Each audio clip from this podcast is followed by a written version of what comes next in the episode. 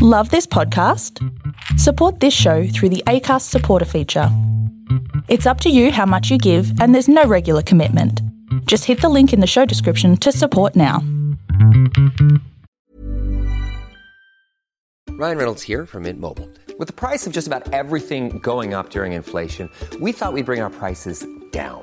So to help us, we brought in a reverse auctioneer, which is apparently a thing. Mint Mobile unlimited premium wireless. Ready to get 30, 30, bit to get 30, bit to get 20, 20, 20, bit to get 20, 20, bit to get 15, 15, 15, 15 just 15 bucks a month. So, Give it a try at mintmobile.com slash switch. $45 upfront for three months plus taxes and fees. Promo rate for new customers for limited time. Unlimited more than 40 gigabytes per month. Slows. Full terms at mintmobile.com.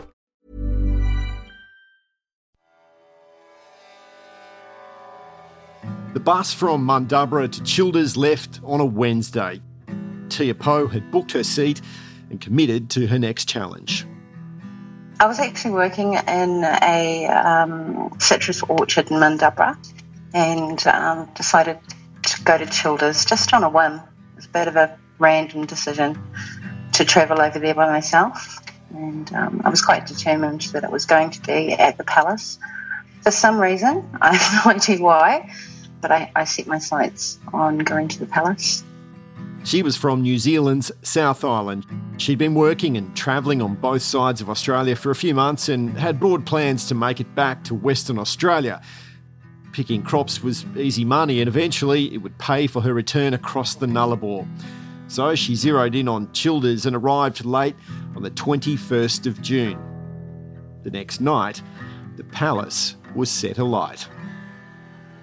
Well, initially, I, I woke up. There was a, a smashing glass, so I could hear the smashing glass, and then so I'm like, I'm thinking, is there a fight downstairs? You know, like what, what's going on? And I heard glass smashing again. So yeah, so you just kind of like you stirred, and then something. I guess I put all the noises together because I just instantly my heart rate went up and I took a deep breath and I, I, I yelled out fire. That's fire. Because I remember Lita, she was in the bunk underneath me. She's like, what the hell is that noise?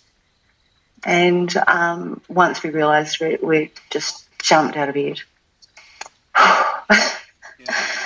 Still, still, oh, sheesh, remembering that is, is quite intense. It's still very raw and justifiably so.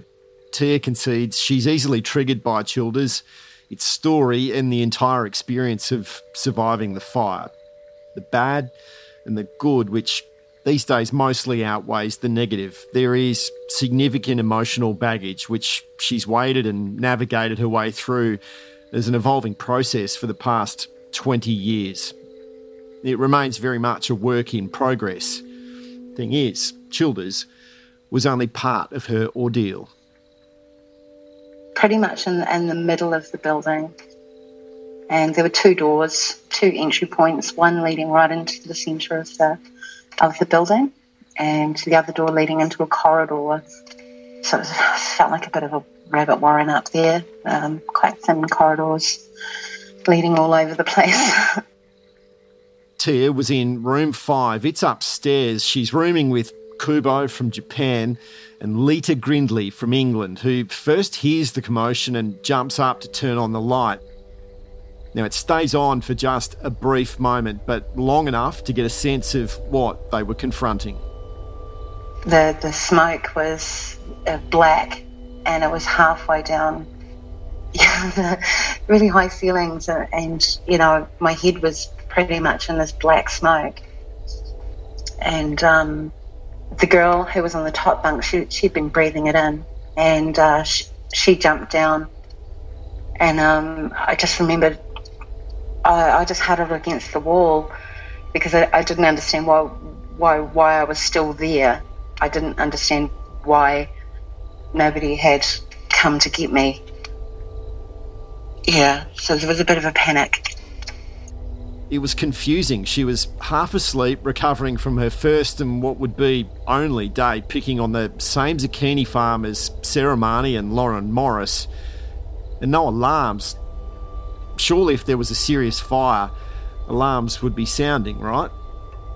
So there was a sense of reality not quite matching up with the illusion and expectation. Not just, you know, a little bit of a little bit of smoke. It was huge by that, that stage and I couldn't understand why I was still in the building. I couldn't understand why I hadn't been, you know, warned, alerted. Yeah, it was just really hard for my mind to comprehend what I was still doing in there and why I, had, I hadn't been rescued. I guess you have a tendency to think you're going to get rescued. So that that was um, my initial thought was someone was going to save me. But you get out of that pretty quickly because you know no one's going to save you. And if you don't get out, you, you're toast. You, you're going to die.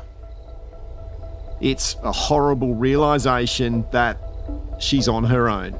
Her fate is up to her. There's only one choice, and there's no time to waste. Well, later, um, I just remember her yelling balcony, and she ran. Um, she, she, opened the door and she and she ran out the door, and I just, um, I guess I you, something just kicks in. You're like, okay, you got to go, you got to go, and all of that um, stuff that you taught when you're younger about fires, about get low, because I was just a panicking mess. Um, you know, get low. It just sort of kicked in, and I and I and I dropped to the ground. And my other roommate, I felt her clutch onto my leg, and we just started crawling. And I I, I chose to go uh, left because I remembered that was the direction of the balcony. Um, but, but by that stage, even low, my lungs were just hurting so much that I didn't know. I didn't. I yeah. I didn't know if I was going to make it at that point, um, but I just kept on crawling. It's too much. She's out of breath. There's no clean air to inhale. Tia's now reached a point of panic, despair, and sheer helplessness. I kept crawling, and I felt someone, you know, on my leg, and I got I got to a point I don't it couldn't have been long, but I just got to a point where I just got lost. I, I felt lost. I didn't know where I was. Everything was black. I couldn't breathe, and this kind of I guess it was a calmness came over me. Like this is bullshit. I'm going to go back to sleep. That's kind of what I thought. Sounds familiar, right? We heard that from Sarah Marnie in episode one.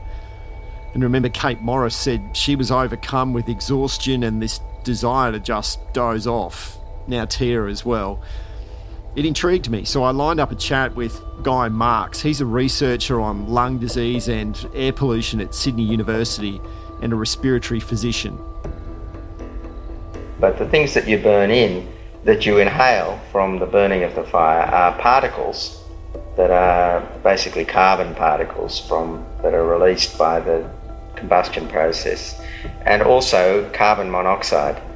In the outdoor environment, that carbon monoxide tends to spread around quite a bit, and it's quite hard for the levels in the outdoor environment to get up very high. But in an indoor environment where there's a fire, the levels can become very high, and many people who are affected by smoke inhalation from a house fire, the thing that is most dangerous to them, apart from the fire itself, is, is carbon monoxide poisoning. And that's exactly what these people in that building would have encountered that night. That's, that's correct, yeah. Survivors that I've spoken to have talked about this overwhelming sensation of wanting to just have a sleep while they're trying to escape. Is that, is that something you've heard before? Essentially, it causes you to become unconscious. Um, and so, coming unconscious, I guess, is a sense of falling asleep. I, I, that doesn't all that much surprise me. But what happens when you um, get carbon monoxide poisoning is you, you, you, lose consciousness. How long have they got? Once, once they start taking that in, how long do you think you've got? Essentially, carbon monoxide uh, poisoning uh, largely is the result of replacement of oxygen, and so people die of lack of oxygen and, and carbon monoxide poisoning. Is that seconds? Is it minutes? Uh, minutes, we're talking, yeah, minutes. minutes, if that. When you think of it that way, it's a, it's a rather acute reflection on just how bad things must have been at that moment for everyone trying to escape the building. It's in those moments you just hope there's something extra you can find, an energy reserve deep down that pushes you to safety, or just a stroke of plain old good luck. And I, I did kind of feel really, yeah, really sleepy at that point. And I, I remember this gush of heat coming out at me, and I turned my head and I saw the balcony. I, I, I had crawled to a point where down low I could actually see the outside and um, decided to, well, yeah, just went for it. Went for outside, um, got out onto the balcony. Oh, my lungs, they, they hurt so much. And I was still, uh, I think I was going into shock about then. I remember turning back to the door and yelling fire because because I, I, I, knew that I was in there. I, would, I was, it was so that, you know, I was trapped in there. So I, knew other people were still in there. I just had this feeling, but I, I couldn't do anything. I couldn't go back in and I couldn't really yell. And I was really starting to go into shock at that stage. And um, I just looked around. I looked downstairs and there were people sort of running around with their with their bags, um, and someone yelled out, "Call the fire brigade!" And I'm thinking, "Fuck!" You know, like no one's called the fire brigade yet. Like what the fuck is going on? Sorry my language. Um, yeah, that just just freaked me out even more. She got out via the balcony, helped down an escape ladder by fellow backpacker Yoki Visser. She braved the elements, defied evil, and just beat the clock. I mean, we walked across the road. Um, someone gave me a blanket. Um, I remember wrapping myself in that, and it wasn't long um, after I got off there. It just it just looked like it exploded um, there were flames shooting shooting off the balcony, and and then I realised that you know if anyone was in there, that they weren't getting out. They weren't, they weren't getting out of there. A matter of minutes, at the most. Yeah. Determined. Yeah. Who died and who lived. Yeah. Yeah. It was it was only minutes after after I got off that balcony that it, that it blew. It didn't take long it was it's kind of quite harrowing when you think how just that little bit of time matters.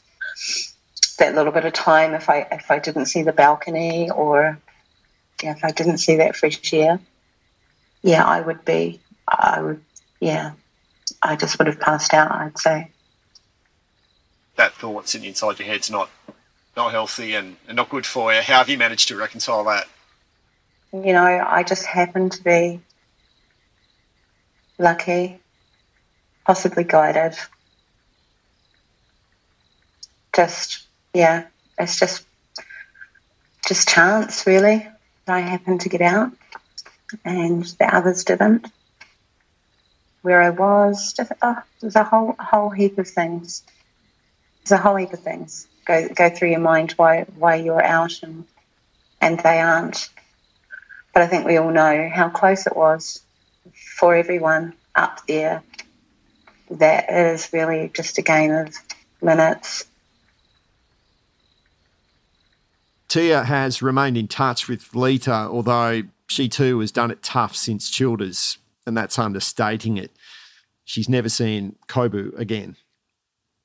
The Japanese consulate came up on the morning of the fire and I think there were five Japanese staying there at the time. Language was another thing that was difficult when you're trying to help them, language difficulties. But they just came up from Brisbane, picked the five of them up, and took them away. That was it. That was the last we saw of them. Just different ways of handling things, yeah. you know, from the different nationalities. Among the 15 victims of the fire, Atsushi Toyona who was one of the 10 guests who died in room 7. He was working out on the Goodwood avocado farm. Okay. And his family came out and we took them out to the farm and drove them around and the owners of the farm showed him exactly where the tree was that he was working on and they've set up a, a little memorial plaque and everything to him out there at the farm at the property itself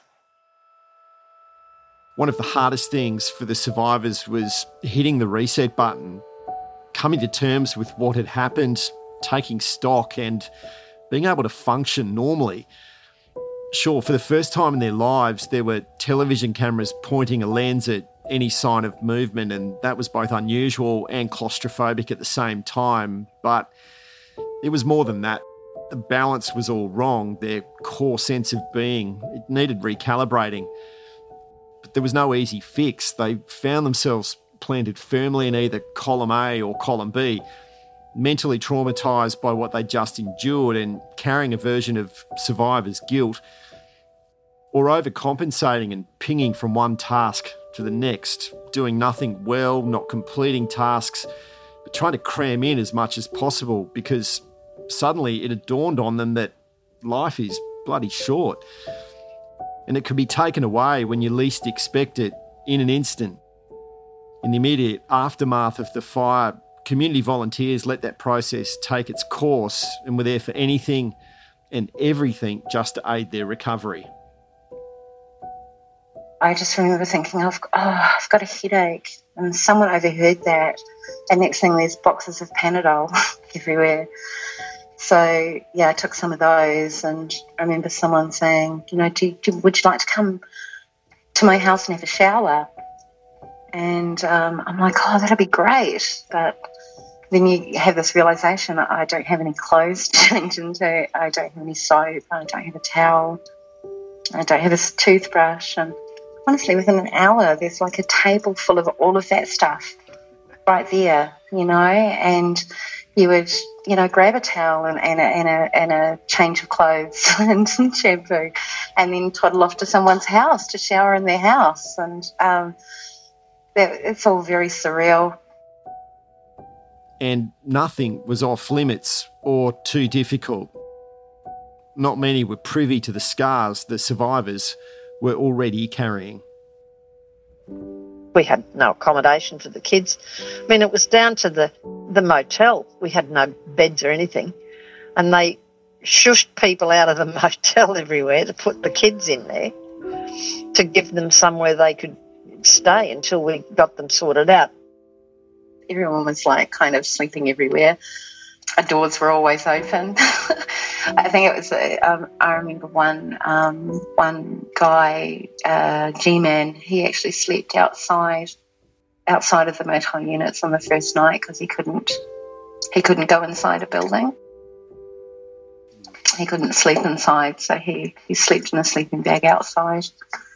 So we, we tend to, um, you know, have our doors open, and yeah, we're, we're all pretty terrified even in the middle of winter, after a night like they'd endured, sleeping inside a confined hotel room was just too much to bear.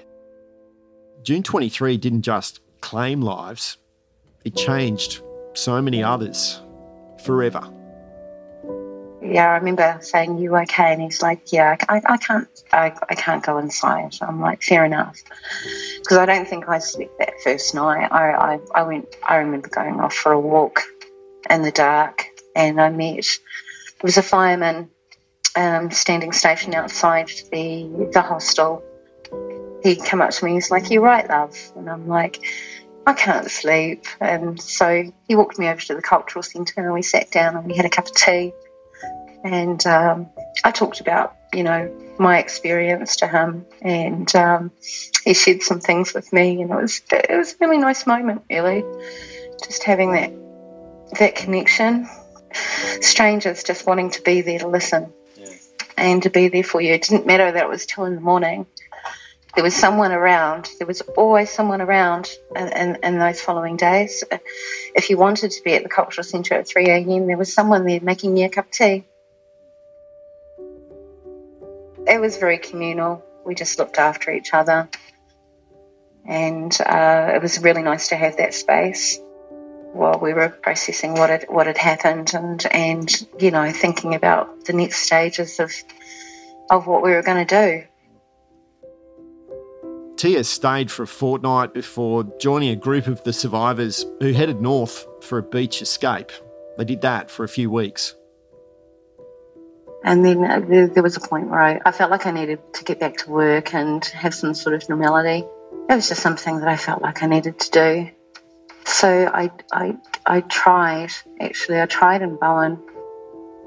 And um, I kept crying, you know, I was that, I was that girl because I'd separated from everybody at that stage. I worked one day in Bowen, I got on a bus and there were a bunch of people on the bus and I just I just started crying because you know there there it was for me it was like there's 15 people on this bus and that's a lot of people. And I just I was the girl who was you know that strange girl who's always crying. So I had to get out of there. I just felt really self-conscious about that about people maybe talking about me or not knowing um, anything about me that lack of connection, that lack of being around people who knew. Being on her own and dealing with what happened in Childers in solidarity was a personal choice, but perhaps it wasn't the right one so soon. Still, she pressed on and headed about an hour up the road to a town called Ayr. With a with a fresh start. It was pretty similar. I, I cried a lot there. I couldn't sleep at night. I tried really hard to sort of get back to get back to normal, whatever that was. And I was still, I, I was still definitely very traumatized. But, um, you know, I got up and I went to work, and then that went okay. She'd been there three days, and motivation was tough. The next day, she decided against driving to work and jumped on the shuttle bus instead. After a long day picking eggplants, it was time to head home, she was one of the last two people to get on the bus. With two seats available, she chose the one in a middle row. The other guy, a Brit named Jason Walsh, took the one at the back. And then just realising, no, he's not slowing down, he's not slowing down. And there was a four wheel drive um, on the highway, you know, it's going highway speeds, 100k and our van just went straight through the stop sign, and I braced because um, I, was watching it happen. Uh, I braced, and it, it hit us like at 100k, and um, I felt like I flew across the, the side of the van. Impact uh, was was pretty intense.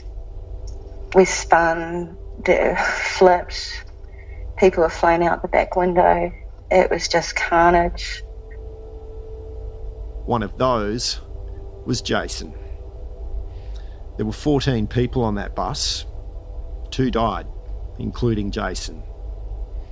After a checkup at the hospital, Tia was one of two people who walked away from the crash with nothing more than just a few bruises. I was really traumatized. I, I had PTSD for a long time over that. I didn't want to drive. I was still having massive flashbacks after the fire. Um, I was thinking that everything was fire. The cat jump, jumping off the bench was fire. I was seeing it, like literally seeing uh, the smoke and hearing the flames. Uh, I didn't sleep at night for, I don't know, maybe a year especially on windy nights. Um, I couldn't drive. I was I was a nightmare if I had to be driven by somebody. I'd be like, it's a stop sign. You know, you've got to slow down. Just always hyper vigilant. So I carried that PTSD for a long time, but um, eventually, with with some help, I I managed to put that in its place.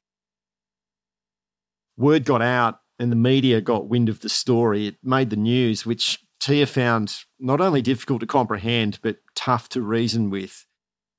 But it led to a rather beautiful exchange, which kind of linked this entire crazy six week ordeal of tragedy and extreme grief and the questions she was asking herself of her own mortality and her struggle to process it all.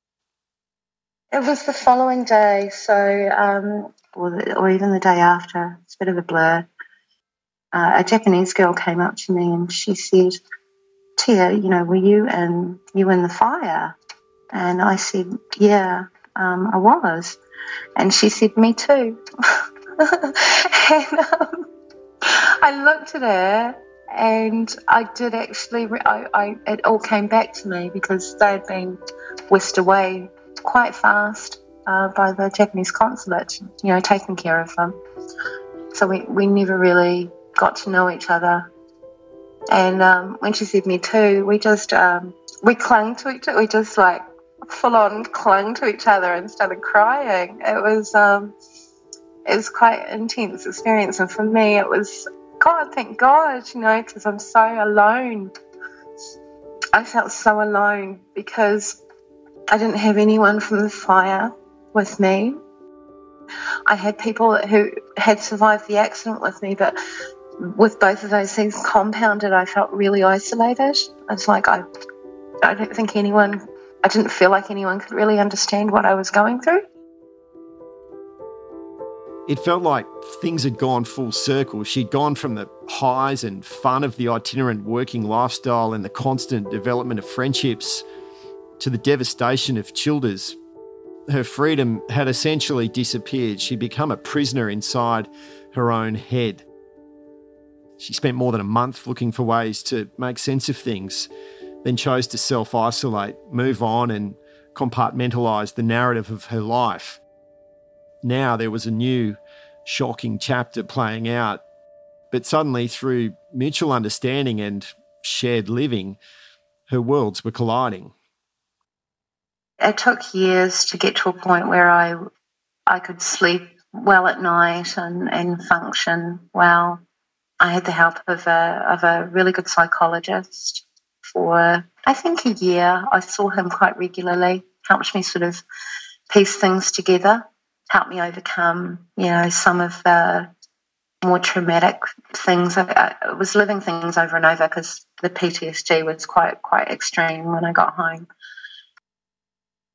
I've managed to stay really well for, for the last 15 years, actually. I mean, you, ne- you never you never recover from something like that. You know, it's always it's a part of you. But I've moved past that. Like life isn't just about that. It doesn't define me anymore. Hardly a day goes by when Tia doesn't think about Childers. She knows it's just become part of her being. It's how she deals with it, how she dictates the memories that continue to be self managed. And you know what? It's worked. The anniversary is always quite a somber um, event for me. Um, for all of us, probably. We would start off like having 15 shots together or lighting 15 candles. There was there's always something. There's a significance, like a heaviness to this day, um, and it would carry all day um, sometimes leading up to it, but it's just there's always a part of you that will just always stop and remember. These days, the shots have stopped and candles are lit for a different reason. It didn't actually cross my mind what was going on, which is kind of weird. Um, my my firstborn was due on the 18th of June. It really hit me when uh, when I gave birth to my firstborn on the 23rd of June. and I'm holding him in the delivery room and, and realizing the date. you know, it was, it was more significant than lighting 15 candles, that's for sure. Yeah, to give birth to my, my first first son on the anniversary, on the 11th anniversary of the fire was, you know, it was pretty amazing, pretty profound, really. When did you? Yeah. When did it occur to you? Like when? Do you remember that? Yeah, it, it occurred to me like when when I gave birth to him and he was on me, and then I just I realised the day. I realised the date. Yeah, it was like wow, you know, circle of life. This is this is profound. to bring life and, into the world on, on that day. That so much was taken away, and that I just about lost my life on that day, and and now I have my baby on that day, and now you know it's changed for me. That day, I, I, I make birthday cakes, and we throw parties, and it's about him and uh, there's always a part of my day, though, and there probably always will be. There's a part of my day that's about them. And it can be around midnight when I light a candle and remember them. And then I light candles for my boy on his birthday. Yeah. What's his Pretty name? cool. Luca, which means bringer of light. Yeah, bringer of light. Luca.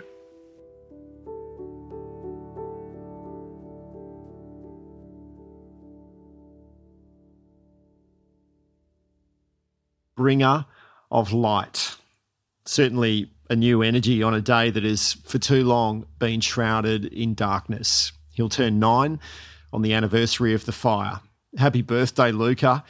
And thank you to his mum, Tia, for sharing her story in this episode. It was written and produced by me, Paul Cochran. And I'd like to give a shout out to the man who has been doing all the amazing editing and providing all the incredible original sound design and composition you've been hearing on this series. He is a talent indeed, and he has worked tirelessly to pull this together. Zoltan Fecho, it is so appreciated.